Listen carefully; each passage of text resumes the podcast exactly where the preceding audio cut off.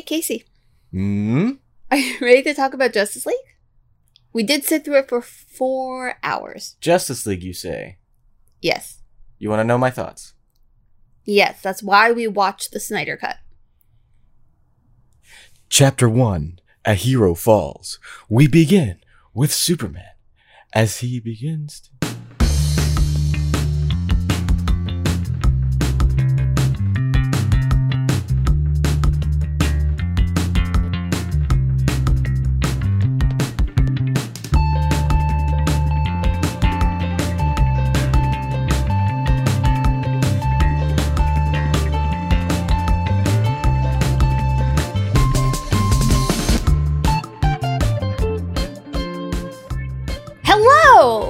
Hello! Hope you enjoyed my thoughts and s- stuck around for all six hours of my commentary on Yep, it. Yep, this is the end of the episode. Thank you for listening to Talk Nerdy to Me, Baby, where we talk nerdy to you. Baby! So, what are now that you've heard all of my thoughts? What are yours? Eh. That's not true. I mean, hello. You actually did not miss an episode, just so it's clear. Uh, we did indeed sit through all four hours of Zack Snyder's version of the Justice League. We did. We did. And overall thoughts? It was good. It was definitely better than the original. It was fine. Like, You did. I feel like your thing has come down a little bit. Did you like? Did you come come out of this? Because like, I I you- really enjoyed some parts. You like when we watched when we finished it. You were like, that was pretty good. Yeah, it was a decent superhero movie. It seemed a little bit higher than than we are now. I wonder if if the the if if anything faded from pretty good to eh. It, it's more like I think after because it's been a couple been days. A couple days, yeah. I think it's more like the adrenaline of watching it and like getting sucked into the whole four hours of it, and like having the surprises of what's new, what's what's not, and all those kind of things, kind of like amped me up. And now that I've gotten to sit on it, Ah, yes, you've settled back to mediocrity. yeah, I mean, I I would say it was like it's definitely better than the original, in that it makes sense. and I like what it added. Like it added context and added like Cyborg, which I really like Cyborg. And I've always liked Cyborg since like I grew up watching Teen Titans. That being said, like we talked about it a little bit after watching it. There's still parts that I have a problem with, and it tends to just be my overall Zack Snyder problem. what? Zack Snyder has problems in his movies? Yeah, he does. Yeah, it's true. He does. He does.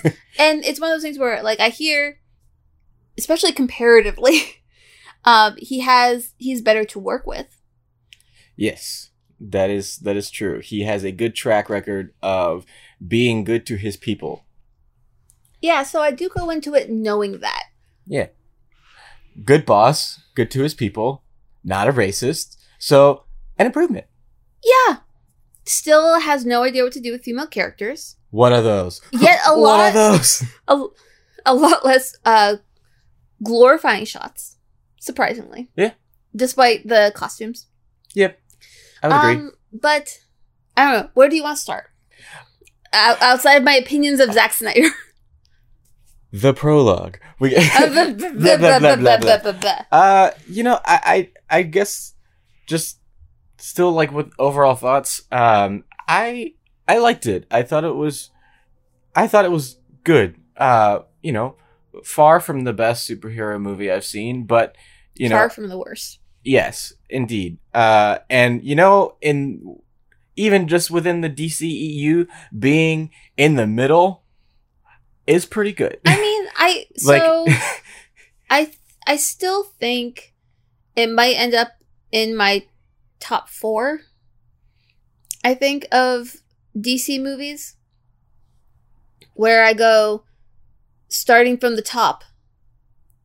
Now we're here. uh Birds of Prey, Shazam, the first Wonder Woman, and then probably Justice League. But the caveat to this is I have not The Cavill, Henry Cavill, uh, to this. no because guess what? I haven't seen either of his Superman movies. Uh, Does he have two Superman movies and then Batman? no, he has, he has. I mean, it depends on. He has half, one and a half, I guess, because he's the other half of Batman v Superman. It's Man of Steel and then Batman v Superman. Okay, there you go. I I still find Superman just as boring, though. At least he had better moments in this one than I like Justice. I'm a big. I'm also a big fan of Justice. I liked the not impressed much much more. Hello, welcome to Spoiler Town because we do not talk without spoilers because I can't make my mind work that way. We only live in Spoiler Town, and we're not moving. Except on the days before like a WandaVision drop. And then we take a vacation to Don't Talk to Me Town. It's nice and don't talk to me, town. No one talks to me. um Yeah, Okay. I, I, I would agree. I the the order. I don't know if I have like a final order, but I, I would say that those are some of the best. I liked uh, Man of Steel more than most people, uh, especially on uh, after the first viewing. But that being said, like I think the top four would probably be the same as well. And like, here's a hot take. I actually have enjoyed all of the DC movies in some capacity. Like, I haven't been angry, like angry hatred at stuff. I don't typically do that anyway, Mhm. and so I'm it's just like, true. you know, You tend to like most things. I was like, yeah, yeah, I had fun. Next. I mean, that's how we are in, in, in the superhero world. yeah, it's like, but I okay, next. the problem is like the bits and pieces that I've seen of Man of Steel and Batman versus Superman are not fun. I mean, he, you know, I, I, I, I get too much man pain. Like there's too much man pain in Zack Snyder movies. And then you get to like his other movies where he tries to do like lady pain and and it's like, it's no, still man pain. yeah, but also like stick to the man pain. yeah. Uh, Uh, anyway, uh, what? Ow, It's my, weird. my man pain. but is it Yeah. that time of the month for you? Just it's man pain time? My sympathy man pain. uh, for Zack Snyder. No, I, I like I again I I've enjoyed all the movies in some capacity. Like there's none that I just hate, but that's just kind of how I am with superhero movies in general. Like It's I- also I how you to- are with most things in Yeah, general. I, I just you, You, know tend I to try- find what you like about them and stick to that. yeah, and you know I I think with I'm not so nice.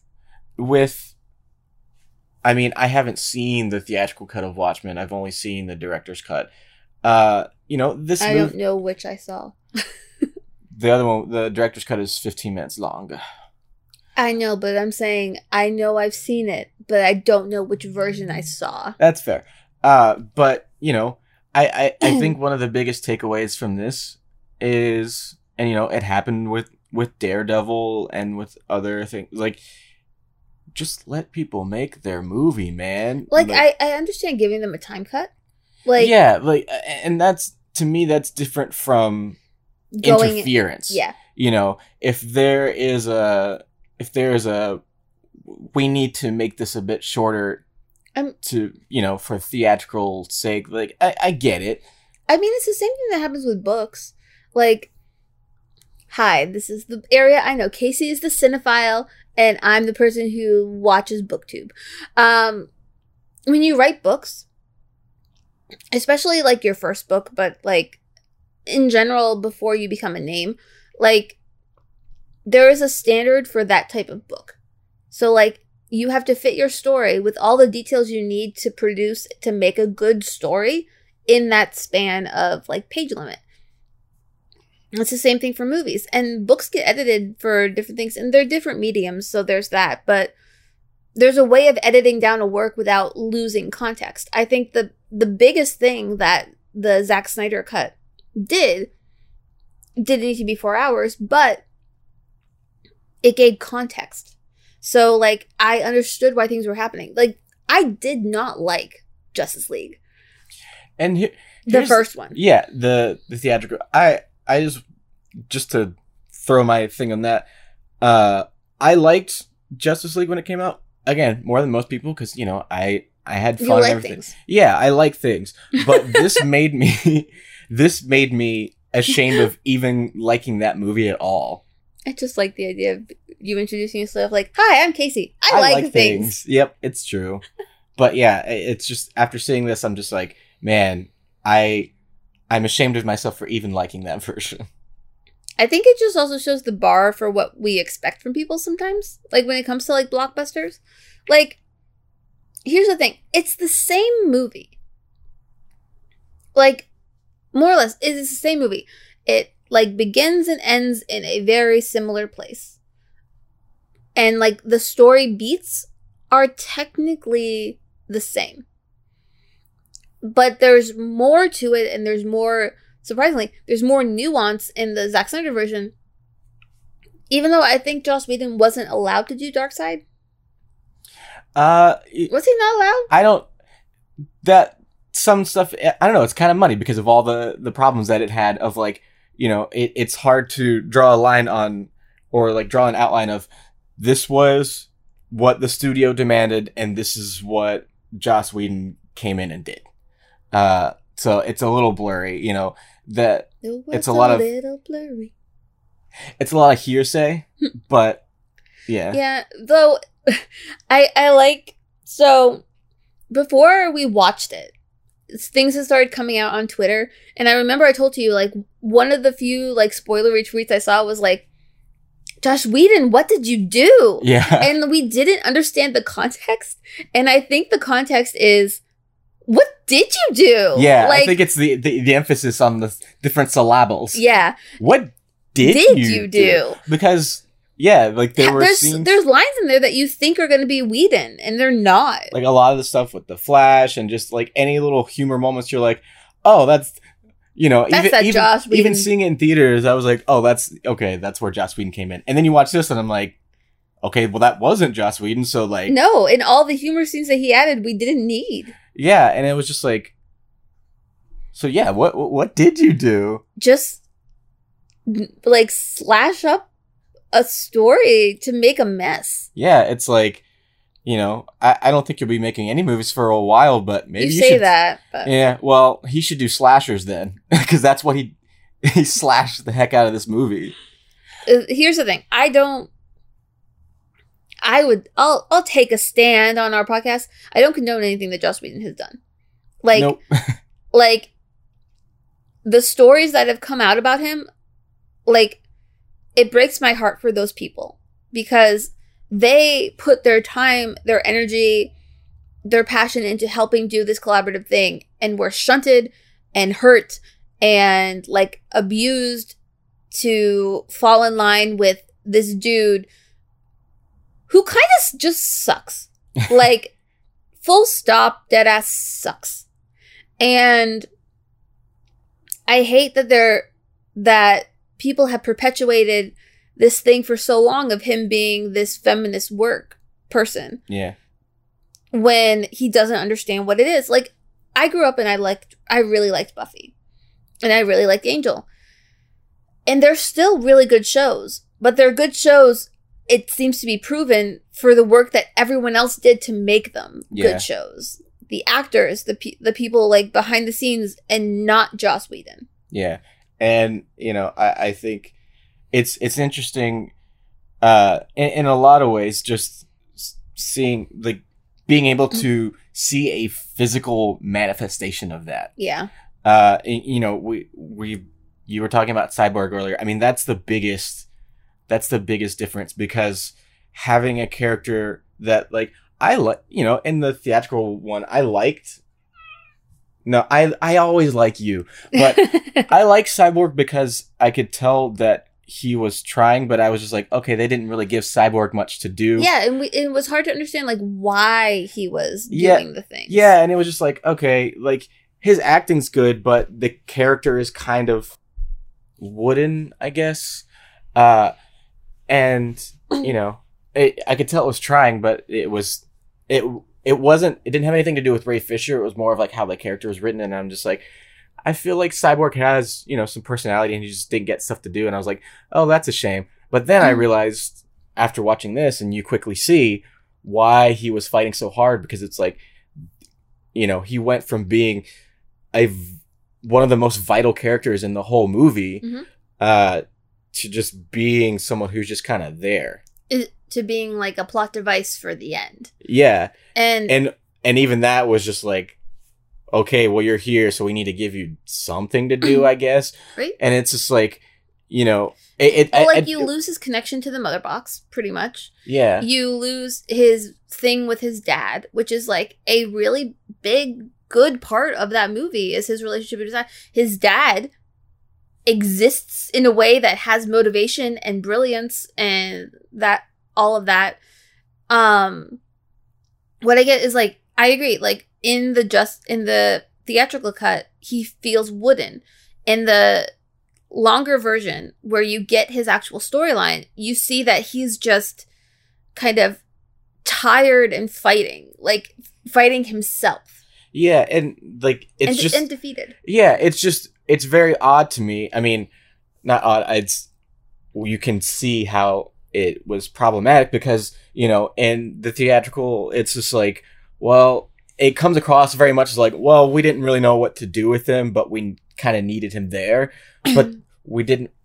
There wasn't really anything we could do. Like there's, you know, we didn't really know what to do with him, and it's like you have all of this footage of how important he is and how vital and how interesting and how rich with Story with nuance and everything that he has i'm like w- what do you mean like you didn't know what to do with him it's all there That's yeah, and it's like it's a choice that you're like, oh, this enriching part of his story we don't need. and but we need a subplot of a romance between Diana and Batman, yeah that was which weird. was gone. yeah thankfully uh but on top of all that some of the best visual shots in the whole movie i would say like Oh, his mind. in a lot of ways, even out of Zack Snyder's his total filmography, some of his greatest visual shots were in this, and they were with Cyborg. I agree Like I really because he's supposed to be the heart of the movie.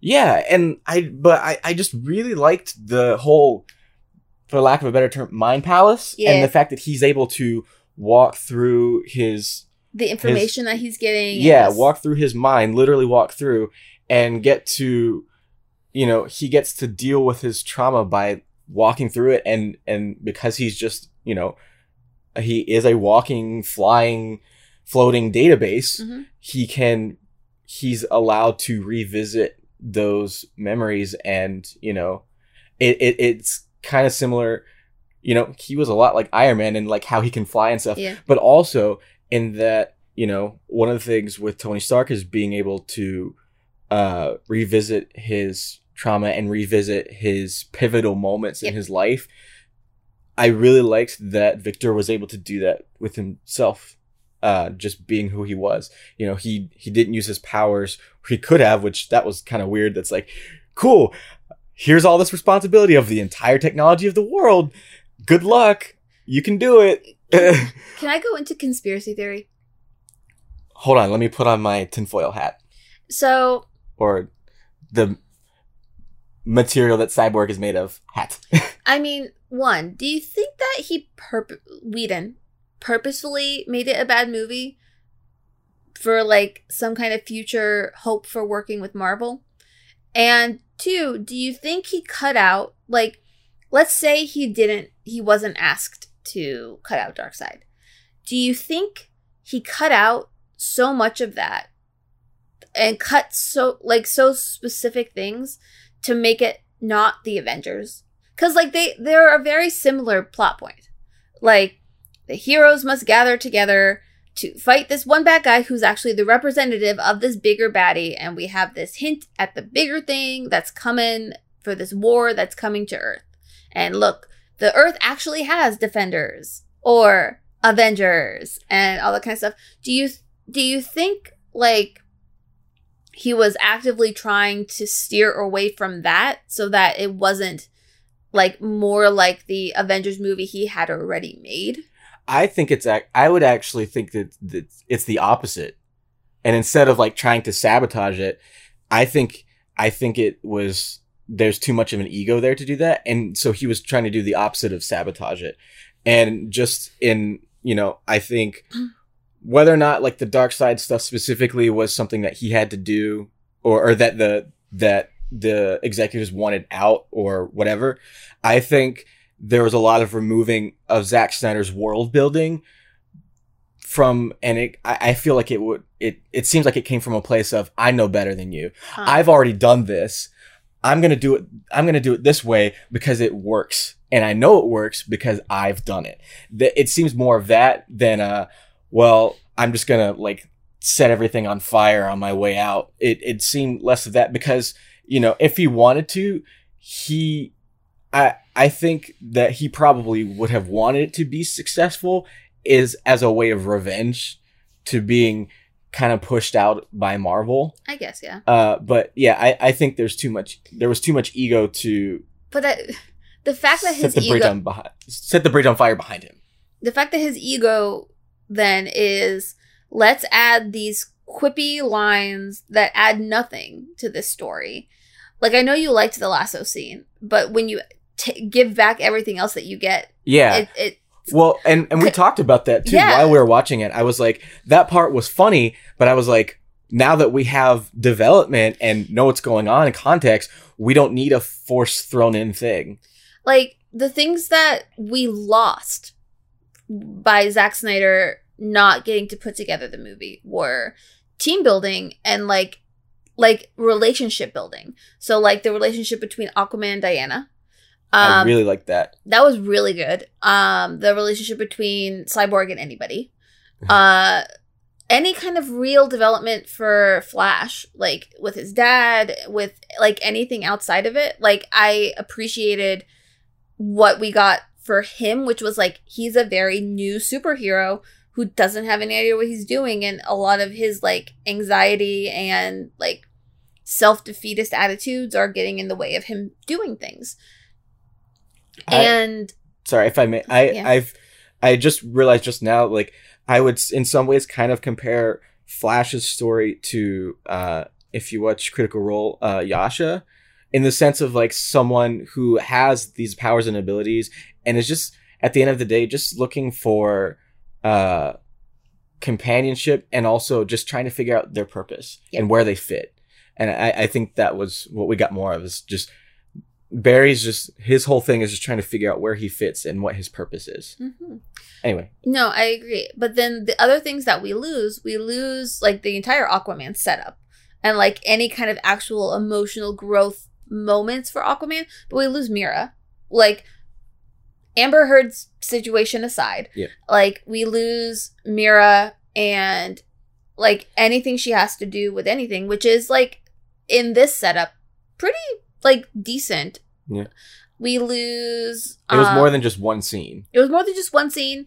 She had like a point, and like they did actually set up like what his stakes were in a way.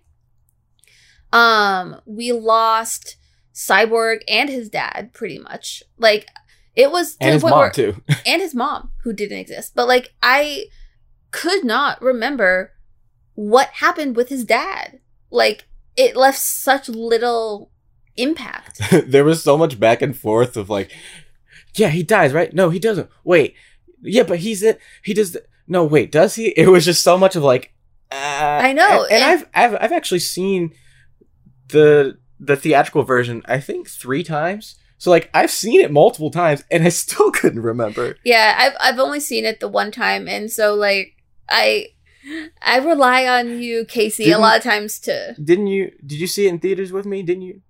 No. No, I think the only one we saw together Was just watching it on- was Blu-ray. yeah. I think the only DC movie, like the first DC movie we saw together, was Aquaman. Okay. I honestly can't remember.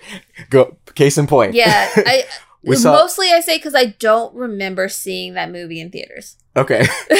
at all. I honestly couldn't Um, remember.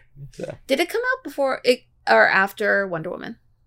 Uh it was after Wonder Woman. They were the same year. Okay. We did not see any DC m- movies together at that point. I think Okay, you so brought Aquaman. the DVD Okay. when Okay. you brought Wonder Woman. See? Look. See? We remember so much. Not. But then, okay, so in the things that also were cut, like we cut um actual respect for Wonder Woman. um, because guess what? Snyder Cut didn't have any of the upskirt shots of Wonder Woman. Wow. um, you still get the slaughtering of the Amazons, which is not my favorite thing, but you get it feels more like they had a chance. Yeah, and like you know, it you get to see a little bit more of the tragedy of the sacrifice of a Yeah. lot of the the Amazons and the, you know. Does the- her mom die in the, the No. original cut? No, Okay. I could not remember. Here's the I do. I do remember that that she does not die. Okay. But like Everyone else does, but Yeah, and like you still have the stupid Amazon costumes that they changed for this, which is like, bleh.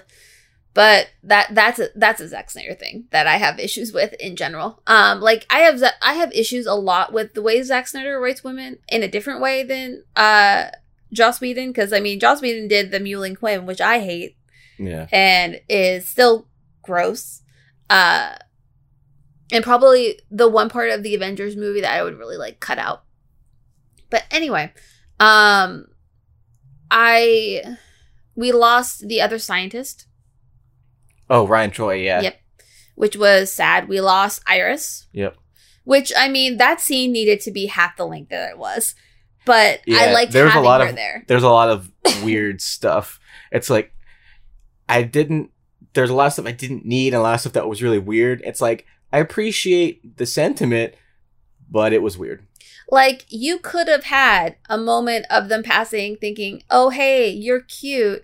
Her getting into her car, almost getting hit, and him saving her without making it feel really weird, slow mo I'm gonna touch your face, and and stare at you in Speed Force time for a long time. yeah, like the there were pacing issues with Zack Snyder's movie, where all this slow mo stuff you did not need. Come on, what four But hours I is like the perfect. Le- I also really enjoyed the addition of all the Alfred scenes. Like I Yeah. like Wonder Woman and Alfred. Like, did you need it? No, but it was cute.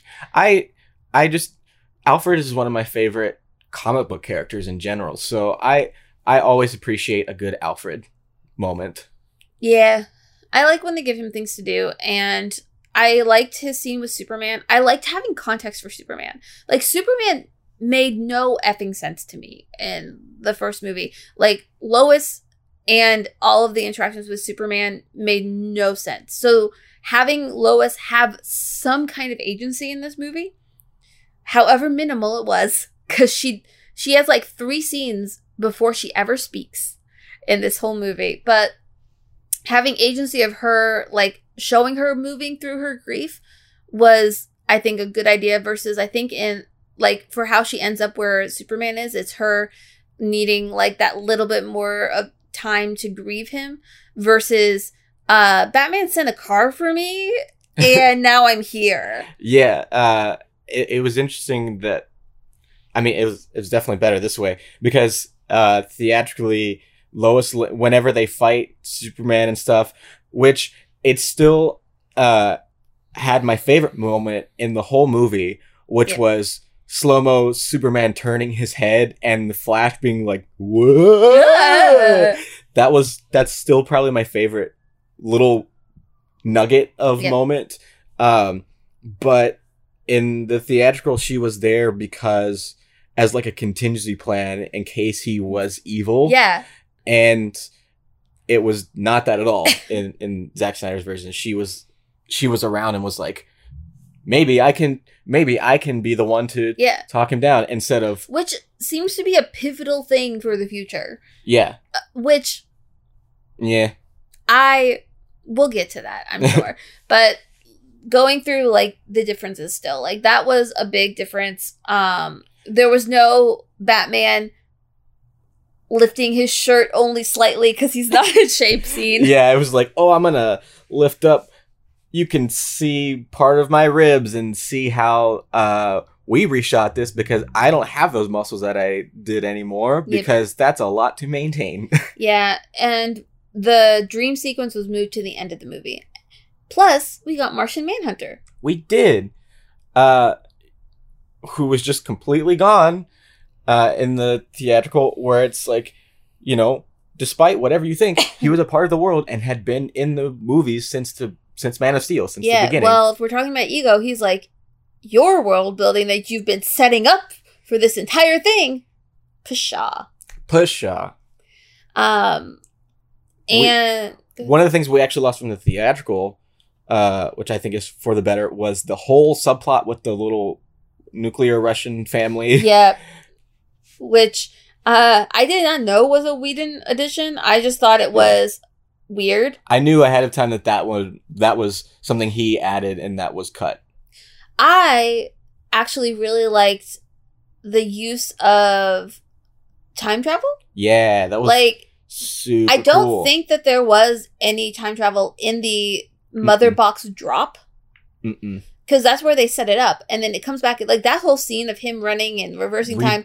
Aside really from cool. the really gross like muscles going back on bones and tendons and stuff, um, that was actually really really cool Yeah, I. It's and a show of you can set stuff up to f- come back with later on in the movie. payoff. It's a thing that you can do. Promise and payoff. Yep. Uh, but I apologize, not really, to any of the uh original like Superman, the Christopher Reeve Superman film fans. This was a better use of reversing time than spinning around the sun and just all of that Yeah, silliness. we but- also lost the race between Superman and the Flash, which honestly, like, we didn't need. it was cute, but I didn't. I well, was it like, was cute, but it was because it was one of the few good things from that cut. yeah, but I. It's it's interesting, like stuff that I liked from the theatrical that got cut. I still didn't need. I'm like, oh, that was cute, but you know, in hindsight, I didn't need it. No. Uh, but I think it was a lot of like these were my favorite movies in the theatrical cut, which were the additions that Whedon did because he took out everything else. yeah, and it, you know, it was things that it was used as like a forced way of getting little hints of character. Yep. Uh, but yeah, so back to the time travel thing was one of my favorite parts because like I liked the things being rebuilt as he was running. Uh, that was that was really cool. Also, um, the character design was a lot better in this one. Mhm. Like, I mean, you had Darkseid and all of that, but like, Oh, we ready to get to Steppenwolf? yeah, who, it, who like has motive? Yeah. What? What? He doesn't just teleport to from cutscene to cutscene. To just like move the plot along? No, he actually has stakes of like, I messed up and now I'm gonna die if I don't do this thing for my boss man. Yep, and he does it all while being from like PS4 to PS5 graphics instead of PS2 graphics. Yep. Maybe even PS1 graphics almost. Uh yeah, like instead of just and it was so weird that he called it mother. I'm like, so is there this entity? I was getting hard Final Fantasy flashbacks, Mhm. uh, specifically like less of the game and more of Advent Children, but mother's with him. mother. Mother. Like it was very reminiscent of that, and I'm like, so is she a floating robot Like- in space rock thing? Yeah, like, is it like a connection? Does he think that those boxes are his mother? If he rebuilds it, is there a connection to something? like just call her Jenova if you're going that route? Uh, it was Side so. note, I actually really like the personifications of the mother boxes in the final Mind Palace thing. oh yeah, that was really cool because it was like a almost a, you know, there is an entity there and there's a life force there that is trying to, uh, like manipulate him, and he's just like, no, It's it, it, it's kind of one ringy in a way of like yeah. they come and they try to make you do the thing. Yeah. Uh little thing. And that was one of my favorite parts about the novelization of Spider-Man 2.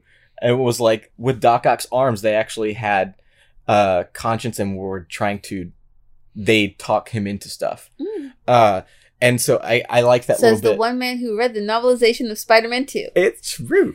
uh but yeah, uh I, I thought that was really smart. I mean, giving us a you know, again, giving us more Victor and more more stuff there. Mhm. Um there was just yeah, I, I just some of the stuff I'm just like, why? Why why would you cut that? I like it has to You can give your reasons, but it's like I'm still gonna ask, but why? No, I'm still gonna ask, but what did you do? yeah.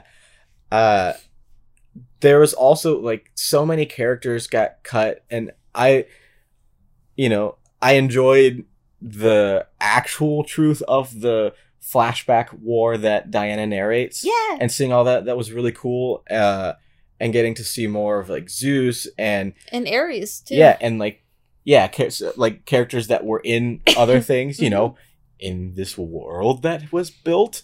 Yep. Uh and that it was actually Darkseid instead of Steppenwolf, like it all made sense and you know, it and we that kind of ties into him reporting to Desaad or as we call him, Desad Say it. the sad so you know if since we're this movie was all about world building and stuff and you know because he had Well, two about more like, the the accumulation of what he had already built Yeah. and then expansion. yeah and he he you know he did have plans for two more justice league movies you know down the line and so Which this people are tells me saying that Flashpoint might let us get. yeah i mean that was that was like a well we're gonna fix and change anything that we feel like we need to like we were gonna it looked like they were gonna days of future past it Yeah. in a lot of ways. Um, but you know, if there is a desad, that implies that there is de happy. So you know, if Yeah. all of this like restore the Snyderverse and stuff, bring me de happy. You give me de sad, Sad. bring me de De happy. Gotcha. Um. So yeah. So what are other? Are there any other pros that you want to talk about? uh, yeah. I mean, I I liked a lot of. I like the visuals better. Like like color Just- aspect. Like the tone was consistent. Yeah. Okay, let's let's do a little bit of that cuz I think that was one of the most uh enticing features of this whole thing. This whole ordeal was I wanted to see and I know you did too. Mhm. Uh just the juxtaposition of okay and like you could do this in like a film study class of just like here is the scene in this version Mhm. here is the same scene in this version and it's extended in different like color palette and everything Color palettes, soundtracks. and so my one of my favorite things that i was looking forward to seeing uh, with the the snyder cut is difference of tone and intention while using the same scene Yep. and it's like I, to me that was one of the most fascinating things just as a, with like an outside uh, observation I agree. I was like, okay, here's the same scene, the same dialogue, and and everything, but just you know, th- changing the edits, changing the color correction, Action, changing the like the sound. changing and and then um adding and moving and moving around the the shots and the dialogue and everything completely changes the in, the tone and the intention Yep. uh and so i i the one the probably the strongest example of that would be the uh this movie's introduction of wonder woman in that the theatrical was like, okay, we're gonna do like Avengers one, and everyone gets their little intro thing, and like, oh, here's Wonder Woman. Look, it's Wonder Woman, and she's she's stopping this bank robbery that's you know wants to be really violent, but don't worry, Wonder Woman's here. Huzzah! She did it. Whereas in this, it's like, In this, it's a chorus of ancient Amazonian chants. yes, and on top of that, it was like you know people get shot. She throws people against the wall and like kills them. yeah, like she straight up kills people. and this guy was it was not like you know semi hokey bank robbery no, it and it was, was like we are sending a message. yeah full on message with intent um you know blow up the world uh terrorists. It was a terrorist Yep. attack not just this hokey bank robbery. And and so to me that was one of the biggest examples of the same scene but um being presented completely differently. Yeah. Though there was that one moment with Wonder Woman where she's like, I loved a man once, twice, oh yeah. And I, kept lost saying him twice, twice. yeah. Every time she said that i was just like twice, Because, you know, Wonder Woman 2 happened. yeah Um, I agree. I would also argue that, like, well, it's if it's Wonder Woman 1984, I'm wondering where Wonder Woman 2 through 1983 went. That's a lot of movies that we don't have. Goodness gracious. um, the other thing I would argue is the scene with Aquaman.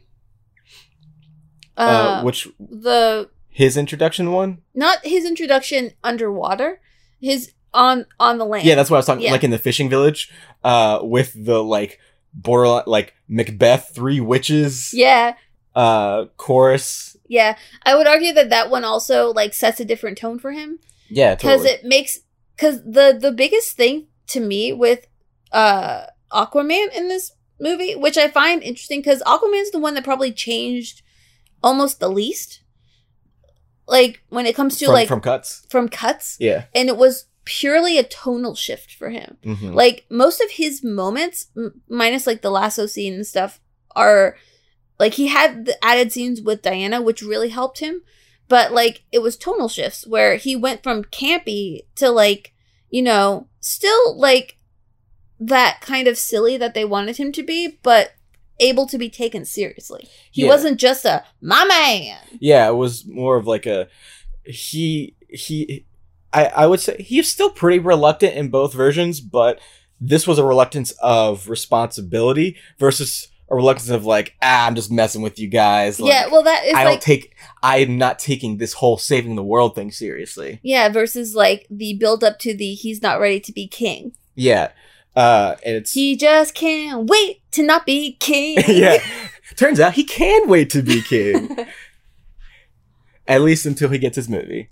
Yeah. Which He's like, you need to promise me some shiny armor first, some shinier armor before I can. also, can we talk about Mera's accent? Yeah, it was different. Yeah, it was British and then it wasn't British and it's not British in the the theatrical release of. Nope. So like something happened. Choices were made. Choices were made. Um but yeah, I think Aquaman benefits very much from having the tonal shift. Yeah, While it- still getting to have fun moments. Yeah, it, it was weird going from icky thump Yep. to like a woo, I'm drinking and going back in the water to uh somber, slow. Staring at the water, contemplating my future. Yeah, like I don't know if I want anything to do with this. Can people just leave me alone? Yeah. But I I found that to be like a, a really good shift Yeah. with in tone. Actually, here's an speaking of another shift uh in difference. Uh let's talk about Batman a little bit. We haven't talked Oh, about him you mean the fact that I actually didn't hate this Batman? like for all of the Batfleck jokes, which are completely valid in like the theatrical cut. Like I don't I don't like Ben Affleck's Batman. But he's much more skewed towards like old man Bruce Wayne from uh Batman Beyond, which is my favorite Batman. And made me like this Batman at least at all. yeah. I mean, I liked him more, but I know that was like a big thing for you. being like a creeper on Diana, which Yep. was like a big thing for me too. yeah, it was more of just like a okay, so we you know, uh it it it gave a little bit more gravity and less silliness to the fact of like uh I mean there was some some jokes about it, but it was like, you know, we got Barry on on board immediately, but it's kind of up to the two of us to to bring every to reel everyone in. I felt, I felt his because like he's an older Batman. He's Yeah. a Batman that's been doing this for a while, and you know is probably reaching the end of his prime already.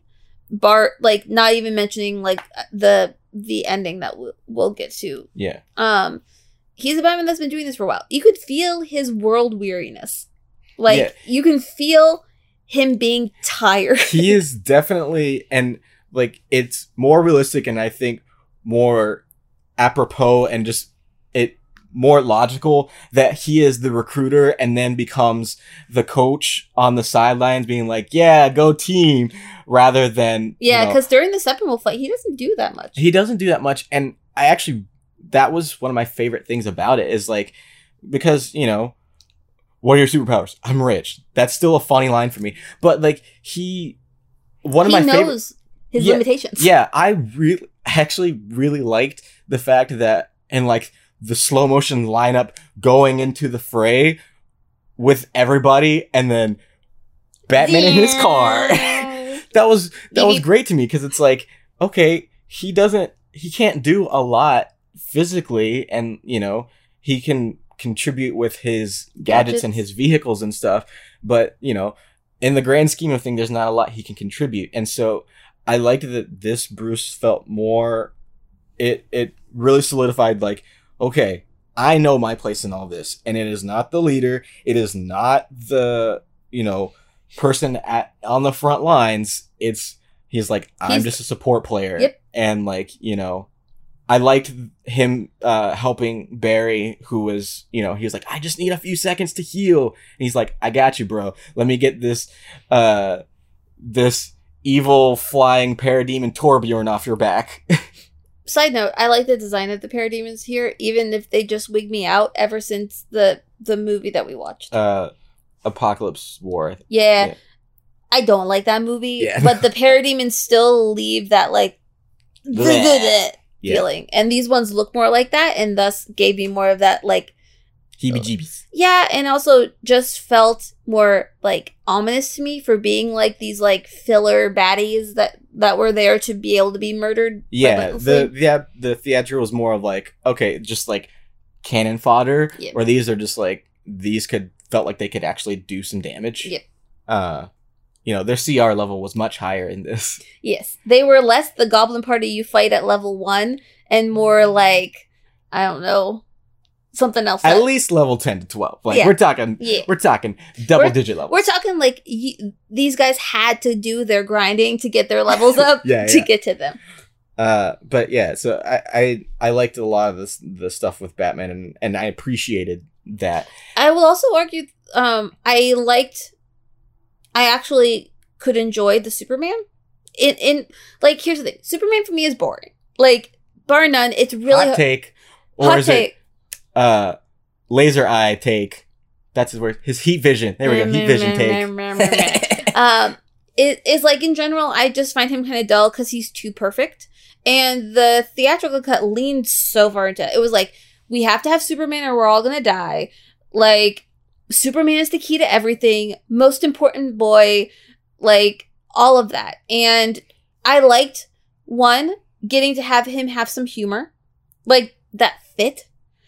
Um yeah, and it wasn't just forced in there. wasn't it also wasn't just like truth in name of justice or brr, brr, brr. it's like bitch i'm gonna You know- fight you. You know, I will say with that line specifically, in theory, it should work because it's like, ah, wink, wink, wink, nod, nod, nod, and it didn't. no it doesn't and so like the not impressed in like frost breath on the axe is so much more fun Yeah, it was super cool, and so uh, we after you know when we had our little our little mini powwow after watching it and kind of like you know thought thinking about it and you know Yep. kind of translating that to here. Uh, when we were talking, we talked about like a D and D party a second ago. Yep. That's what the final battle in this felt more like. yeah and it felt uh less like um like we're waiting for the one thing that can yeah that we're, can we're win. waiting for Gandalf to show up with the Rohirrim at yep. the dawn of the third day. Except gandalf is the rohirrim. Yeah but like i- i- instead and of the like- ghost army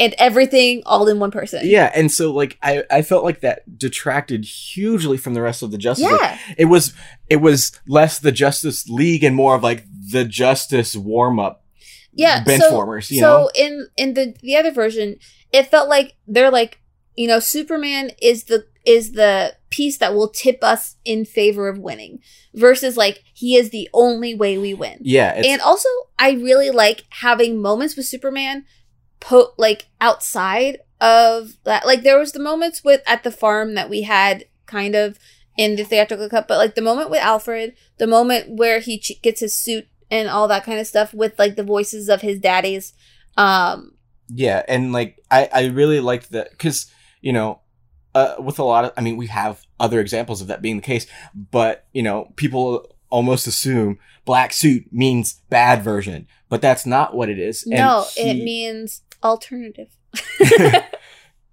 it's a face. No, but like I I really liked the scene of the yeah like with the suits and like because it it was a choice of that's Superman. yeah and so it wasn't we didn't get to the final battle being like is superman gonna show up why did superman show up like okay he's just here now how did he know to be here Yeah. like instead we got a buildup of you know Superman just came back from the dead.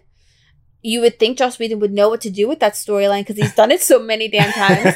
but um, you know, Superman comes back from the dead and he's like, I I need to figure out like why like why am I like here? What what is why do I need to do this? Like It's I- not who is Superman, it's why is Superman. well, so I'm I'm assuming based on context clues that with the ending of Superman, uh, Batman vs Superman, where he dies, like he had kind of a moral dilemma of like, am I a good person? Am I worth this like yeah, thing I that mean, they do? it's it's a Man of Steel was more of like, what if this dude is bad? We can't trust him. And then Batman v Superman is more him being like, am I causing more harm than good? And so for me, this those scenes outside where he's deciding like who he wants to be and what he wants to be, for one thing, give me something to hold on to. But also like give reason for him joining back up with them and being like, nah, I am going to be part of the solution and I am not the problem. Like and I think that that adds a lot to Superman as just like a character. Um Yeah, because there's a whole and there's a whole sequence of them fighting him and you know trying to stop him, and so you know he has to deal with that of like more of am I the problem, and then you know Well, because everything else, like in the theatrical, was about him being like a god. yeah, but and like the well I think that was the other one where like all the weird touching and stuff. Yeah, but Uh, still, it's like it's just weird. Yeah, but this one is like, no, like I, like you said, I can be part of the solution. I can help, and you know they've they've in my absence have put together this team. I I can be part of it. I Yeah. can do it. yeah, yeah. and so like you get you get much more of a sense in the longer version of a team being built and relationships and connections being made, rather than like we're all here. Yeah, and like I I really liked um we touched on it uh, very briefly, but when Cyborg says when he's talking to the mother boxes, "I'm not alone." And I'm not broken. I'm not I'm not alone. I'm not broken. I feel like that's a similar thing that uh Clark gets Yeah. is like a oh, not only am I not a problem, I'm not alone. And, you know, these people are here and there are other people out there that it's I can finally instead of being by myself and isolated in my fortress of solitude, Yeah. uh I can uh I do have people I can depend on. Yeah. So like pro wise, I I feel like those kind of things helped me care more about this core cast of characters. Like I I do understand that Wonder Woman already like had her movie or was having her movie come out and and by that needed a little bit less though theoretically so did Superman um but he did not benefit from it. I think Wonder Woman could have benefited from having a little bit more like moments, but they Yeah. cut all of her moments, which were mostly with Aquaman. Like she and Aquaman got about a similar amount of like investment because they both had solo flicks going on at the time. Yeah, I'd say she got a little bit more. Um, because his was the next. His was like the I think the next big one. But I would say like she got a little bit more to do than him, but not by like a large margin. But not by like a large margin and not when it comes to like character development wise. yeah. That's, um, that's. So that being said, is the Zack Snyder version better than the other one? By far. Yes.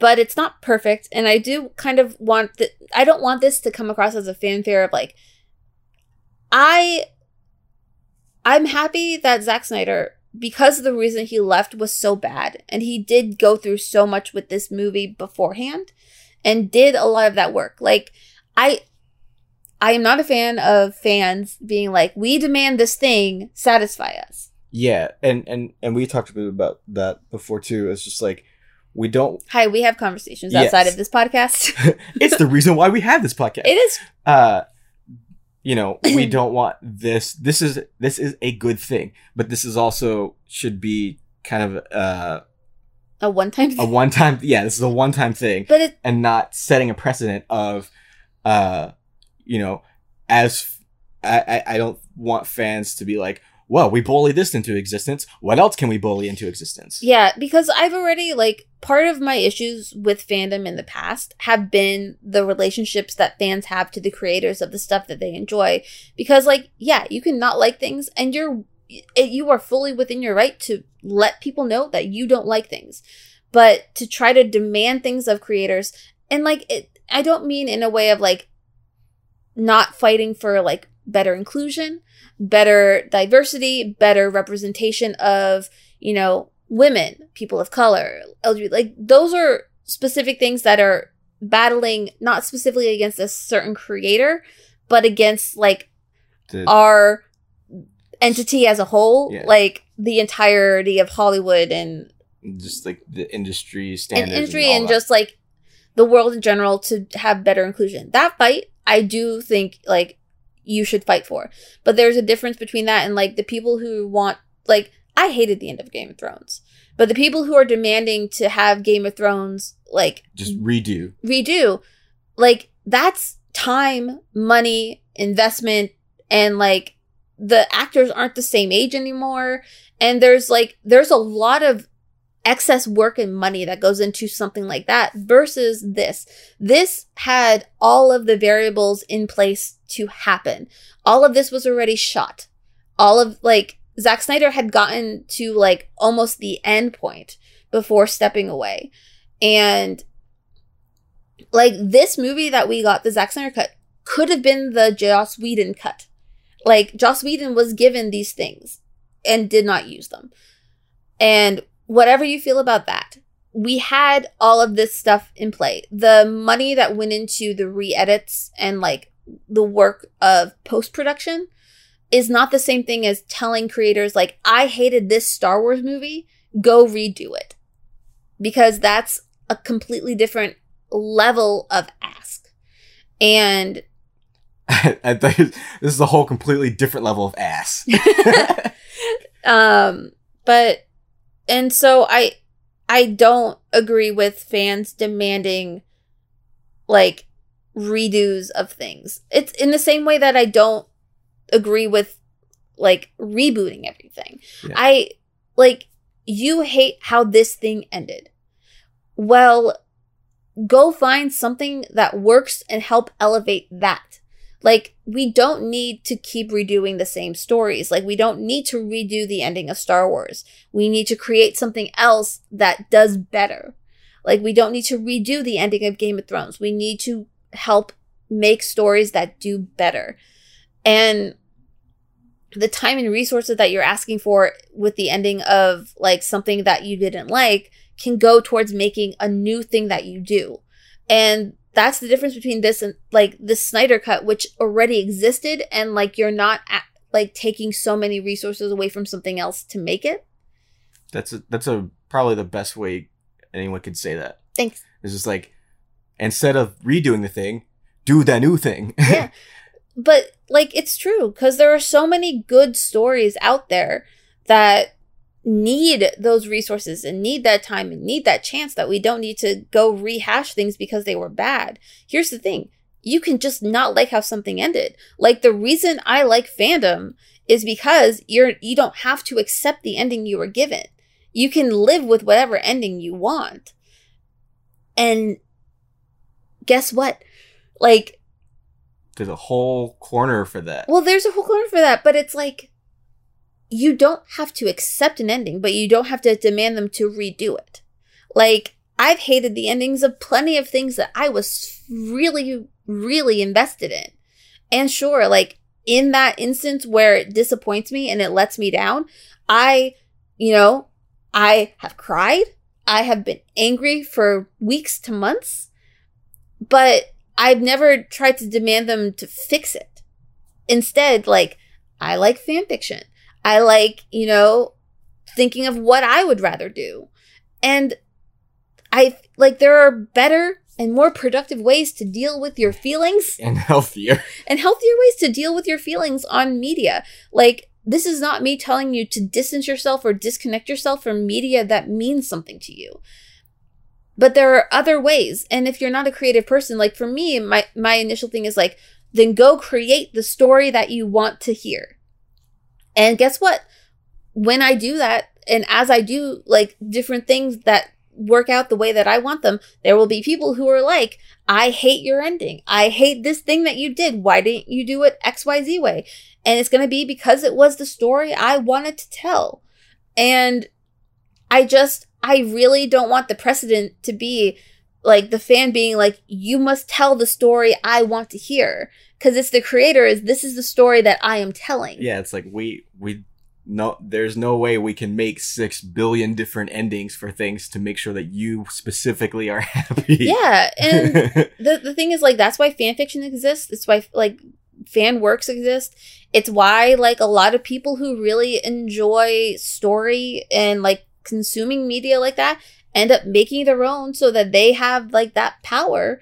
And if you're not the person who wants to tell those stories like if you're someone who likes to consume stories but don't want to put out your own, just let yourself be let yourself be disappointed. Let yourself, you know, write that tweet of like this sucked. like that is valid. Like criticism uh in good faith of like this part was bad. This is what didn't work is good. Bad bad faith criticism of like everything sucks and so you must abide by me yeah. is is not helpful and it's only gonna just like ruin your time. Like, let yourself devote your energy to stuff that you enjoy. Let yourself work through your feelings of things that disappoint you and don't work out how you want, but let yourself move on to things that you enjoy and don't spend all of your energy and time on things that you don't. Because guess what? You're not going to get the the Zack Snyder cut of Game of Thrones or whatever. Yeah. Uh, I I've, I stepped down off my soapbox. Cool. I, I have like a little smaller one that I would like to step up. there we go. So I hope, on top of all that, that uh, and I again that was brava to you because uh, that thanks. is the best way and the best possible outcome. That is the the brightest happy. That is the happy timeline of all of that. Uh, and I just hope another takeaway from from all of this is that, uh, you know, on top of the inclusion and like you know, give people the right stories. I think you know this was a win in letting people have their vision. And it's like, see, if you trust the people that you hire to do their job, it's going to be a better result than if you just interfere in all of the possible ways. And it's like, you know, there's a reason why uh, when people d- release director's cuts of things and stuff, it's usually received better. Uh, and like, you know, I, I understand. I'm not saying that, you know, producers should just, okay, come back to me when it's done. You know, I'm not saying that, but like, I think there should be more faith and trust in the people that they have chosen to hire to make the thing you know, like I, I just, you know, and, there's all, you know, you could we could talk forever about you know the corporate greed and just the you know we got to get this thing out we need it out fast yeah. and like who cares and it's like you know just let the people that you hired to do the thing do the thing and i think you know there is a side by side comparison all the time between marvel and dc and it's like yes there are you know marvel is not perfect as much as, you know, it pains me to say it, but Marvel isn't perfect. However, the difference is the person that they have kind of steering the ship at the top doesn't come at it from a place of these this is how it's going to be. Um there was an interview, I think it was for uh there was like a thing for Endgame or either it might have been on Infinity War. Either way, it was like I, it was for Infinity War because of the 10 year celebration of mm-hmm. the MCU. Um, it was an interview with Kevin Feige, and he said, uh, people always come to me or they they assume that I'm, you know, uh, that I go to these directors of the movie and say, "This is the movie we're going to make." He said, "What I actually do is I come to these directors and say, "Okay, what is the movie we're going to make?" And you know, you know, the truth of that, you know, could be what it is. Yeah. But I I really like the fact that it it comes from a place of okay here are the little things that i need for the overarching world but there's a lot more trust it seems into you know hey get these things in here that I need to To to keep to move the us universe co- cohesive and everything. Uh, but you know, other than that, they get to play and do what they want. You know, they're uh, the Guardians of the Galaxy, for example, is you know it's a Marvel movie, but there is no question that it is a it is a James Gunn movie. Yeah. Black Panther is not just a Marvel movie; it is a Ryan Coogler movie. Thor Ragnarok. Thor Ragnarok is unashamedly a Taika Waititi movie. And, and I would argue like WandaVision too was like we wanted to do this thing. Totally, 100%. And it's like, if you trust the people, if you trust them, it will come. Like, that, that's just kind of how it, it's proven to be. And, you know, that's what gives the, the world, I, I was using MCU as an example, but that's giving, if you have different directors and different voices, if you let those voices be heard in the way that they want to be heard, it enriches the world rather than, you know, uh, makes it just like a mixy hodgepodge mess. Uh, I think that's what makes worlds more exciting when you have all these different properties within the franchise. Of you know, that's why like the MCU, like here's our thriller movie, here's our buddy comedy, here's our space, like here's our super gritty drama. Like having that just makes the world more richer because of all of the different voices that you allow to be heard. I agree. And I also think that like one of the reasons Marvel has gotten the success that it has is you know, this is not me singing the praises of Kevin Feige. I have disagreements with things that he he, he does. It's true. Um, but structurally, like having one person that oversees like the grand scheme plan so that you can make these other movies and try things while still keeping on a path so that it seems like everything has an intent, I think is the strongest way of doing it. And so like if they had given Zack Snyder or whoever even like that that through line of DC, I think you would have like a slightly stronger like through line to get to a place. Um and I think that adding in a director to like finish up Justice League wouldn't have had so many things if there was like an end thing they had to meet Yeah. and like a point that they had to build to. And same and I think the same way for like Star Wars. Like again, it's not bulletproof because Game of Thrones had a, a set of things that didn't work, but like with Star Wars, like say you had given JJ Abram like the full scope, you probably would have had a more cohesive story if you had just trusted in him to lead it, even if you gave different movies to different directors. It's like when you have people who don't communicate to each other what they need and what they want, then you just get a very convoluted storyline full of plot holes. And I think that's where Marvel has kind of like mastered the the structure, I Yeah. guess.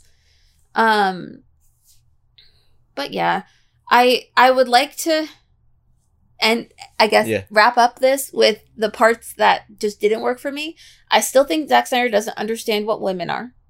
And like he really needs to take some kind of feminist literature class to understand that women can be fully fleshed out people without dudes. Um he got kind of close with a couple moments with Wonder Woman, but Lois Lane uh uh I It's I true. hate the entire plot line they're putting forth with Lois Lane. I hate it.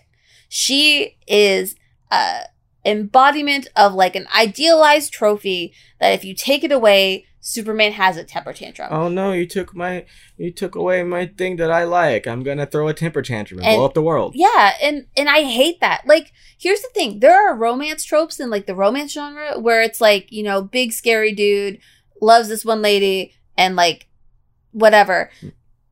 But one, Superman is not made to be that character. But two, like you're taking away this woman's agency to decide anything for herself. You are trapping her in this relationship. Like, I understand Lois and Clark meant to be soulmates, whatever. But like, I I I hate everything about it. Like, one, it proves that Superman is some like emotionally unstable toddler who can't handle life because what if Lois Lane got hit by a car? Like his entire world is over, and As that's not. people seem to do in this universe. oh, there were so many people getting hit by cars. That that was a lot. We can talk about the one thing that you had trouble with. Uh oh, yeah, where it's like you know, I again, it's really cool that you gave people of color things to do in the Zack in in this version of Justice League and stuff. But why are you trying to, you know, for all of your you know, black people are great and important and they have all these things and they are part of this thing. But black women can't drive? Why are you hitting every black woman with a car? but but because they're not watching the road, like why why are black women specifically black women?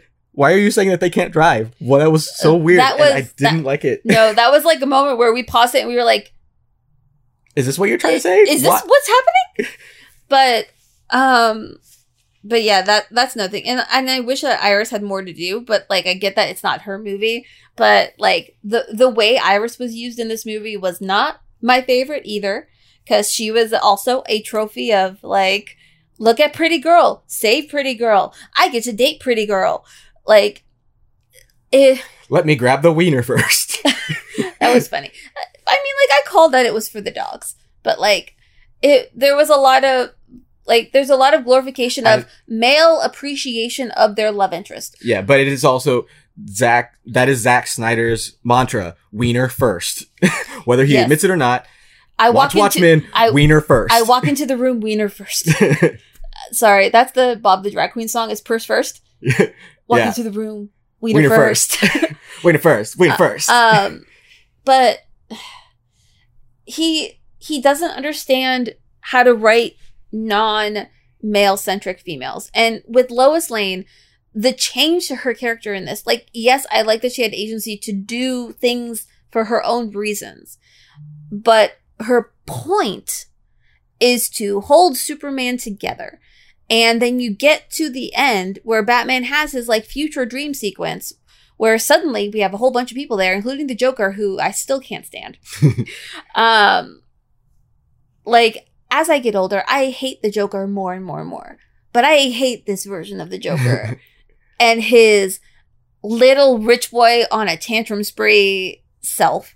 But you find out that the world is destroyed because Lois Lane died and Superman went insane. And the the hell is that? Like I hate it. I hate everything about it. I hate your entire choice of plotline and I ugh, you cannot be like this is the most important character in the like most yeah, they say Lois is. the key the to key. everything. Oh, so you agree that she is just an object? Yes. a like, you're saying- of a key. Like I don't think you I don't think this means what you think it means. I, I I recently purchased Princess Bride because it was four in the morning and I was looking at sales and I purchased Princess Bride, Princess Bride, purchase Bride, purchase Bride, purchase first, purchase first. Uh, and I bought Princess Bride, which is an apropos way of saying you keep using this word. I do not think, it means what you think, it means. But like, I don't think you understand what it means to give a female character an important role in a movie.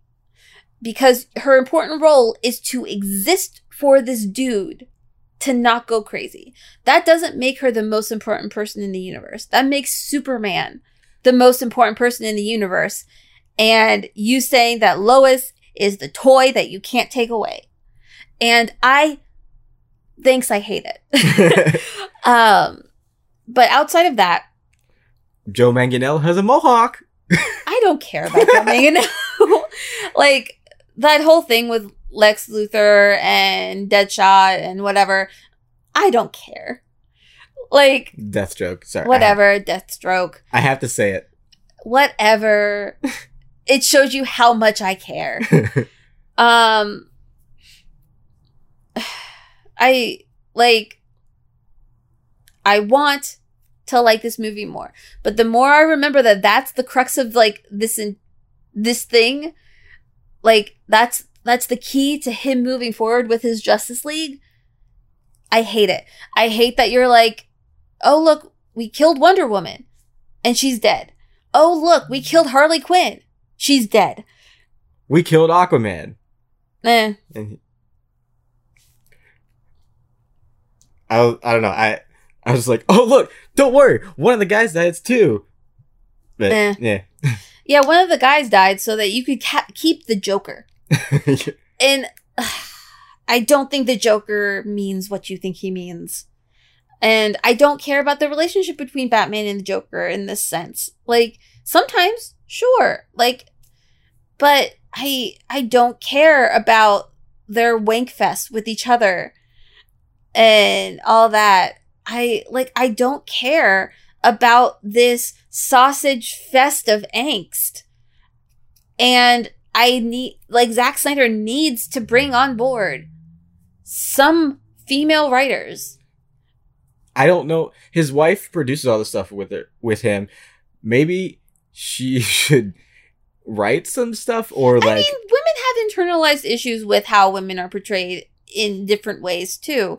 Like, it's true, but it's like if you're such a good boss, I know you know people, so it's like, yeah, but that's where Zack Snyder's ego needs to come into check. Of like, hey, realize where your failings are and bring in people to help you make them better, so that your movies are great instead of okay. Yeah. Uh just a quick example is uh that I can think of off the top of my head is Atlanta.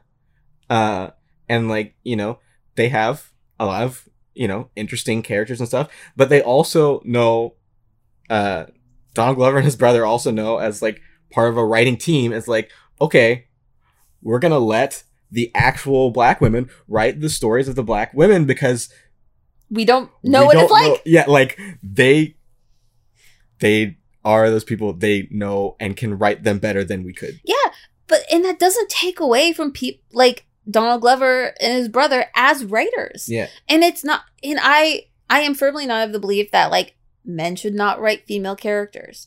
My thing is You, you, also need to don't need 800 writers on a thing because that's also bad. that too. But also but my point is more like men just need to talk to a female before they they write female characters.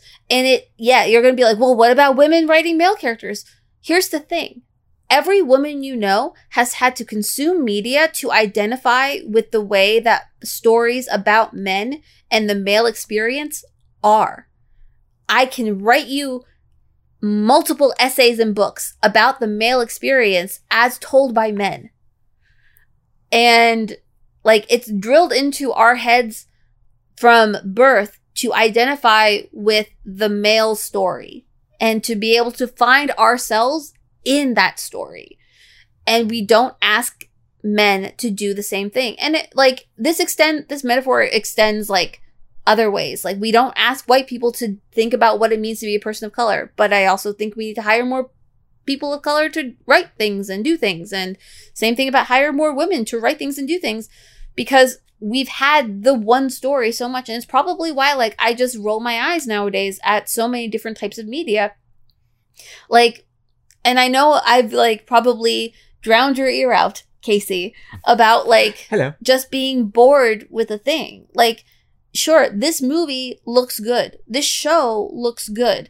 But I know this story and I'm bored, so I don't need it. I'm also, I mean, I'm also getting tired of seeing the same things and like, you know, getting and uh, on top of that uh, another thing of just getting older and seeing, you know, you can recognize and see, oh, I I already know this. I already know how this is going. Yep.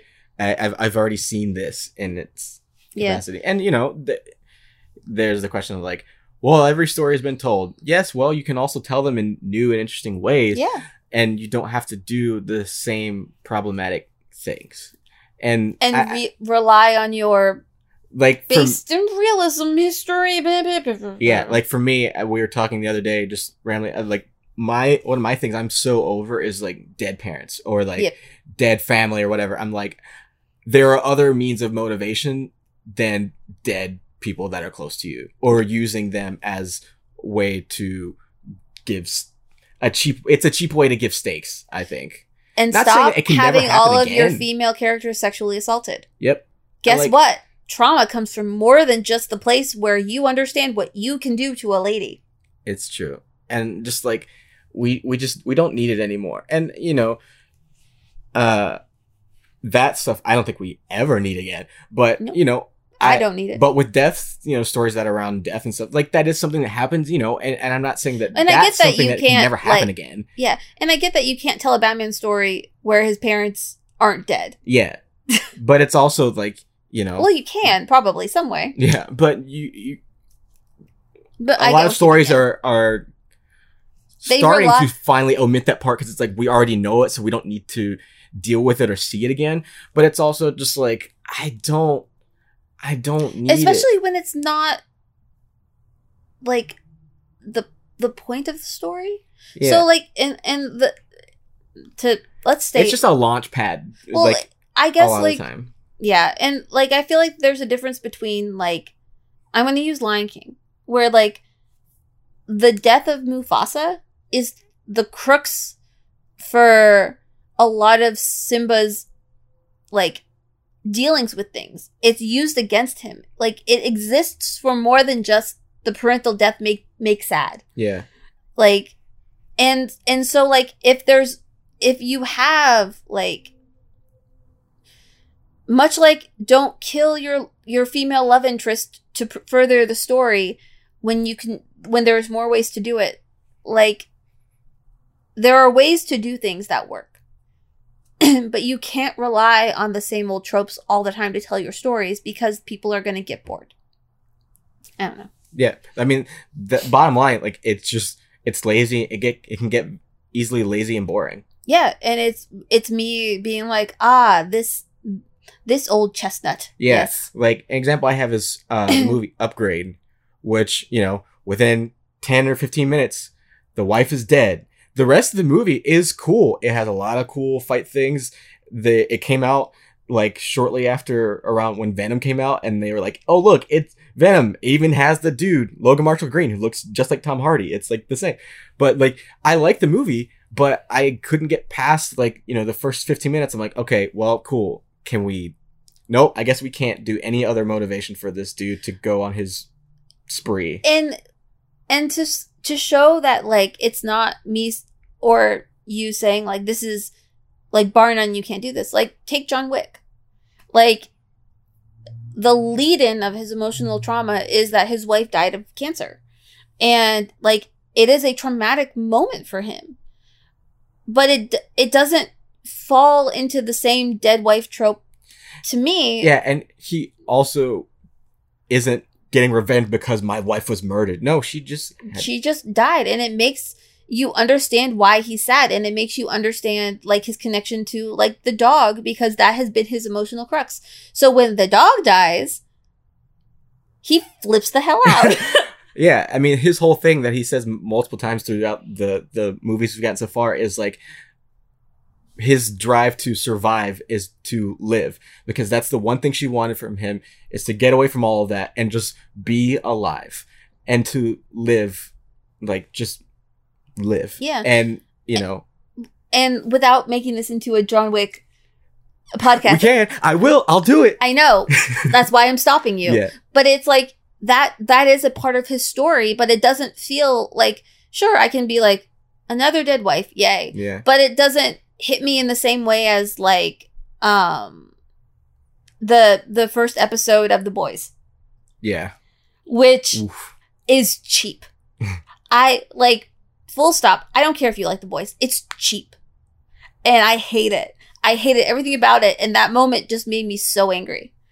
And so like there are ways to do things that don't feel like that. But when it feels like sacrifice to further dude it's a bad take if it feels like you're just doing this to do the quick cut to like emotional pain like you you're not willing to do the story and the work to get yeah. get It's like the cutting corners. yeah it's like ah yes if i hit button xyz then people will know what i'm going for instead of taking the time to write out you know the moments to lead up to it like a storyteller should do What? then like it's bad.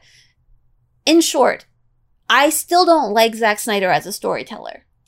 I have a lot of problems with how he does it. That being said, his Justice League was so much better than the one that we got, but it still has room for improvement. So if he gets to move forward with his Justice League, I want him to do better.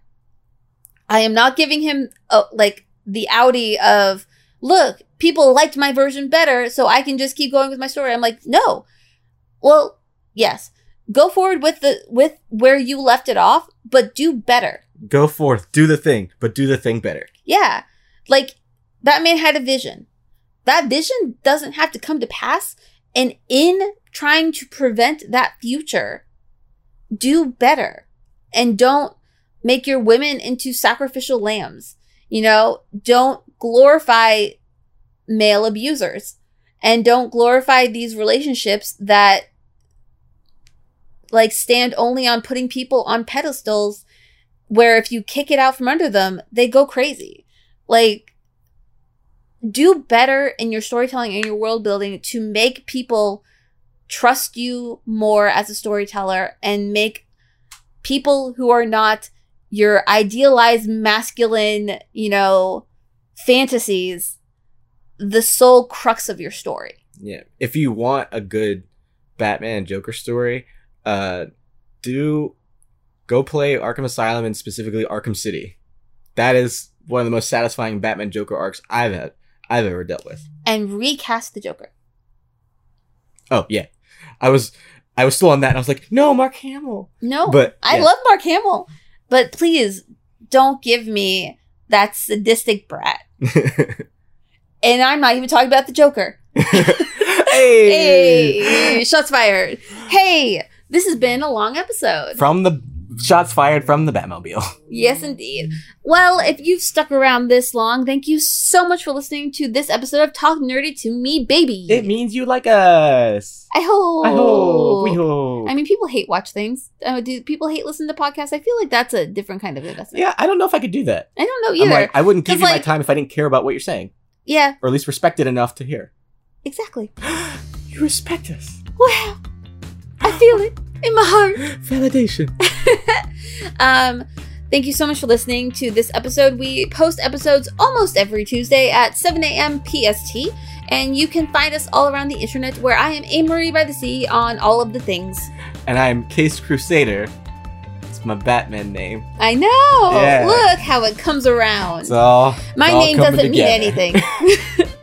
It means you are by the waters. it means that one day I shall live by the sea again, but never in Florida again. anyway, thank you guys so much for listening. We will talk to you next time and let us know on Twitter or Instagram or wherever what you thought of the Zack Snyder cut. yep. And as always, if there's something you want to talk about, we'll do it. Yeah, pretty much. You know, open slates. Okay, goodbye.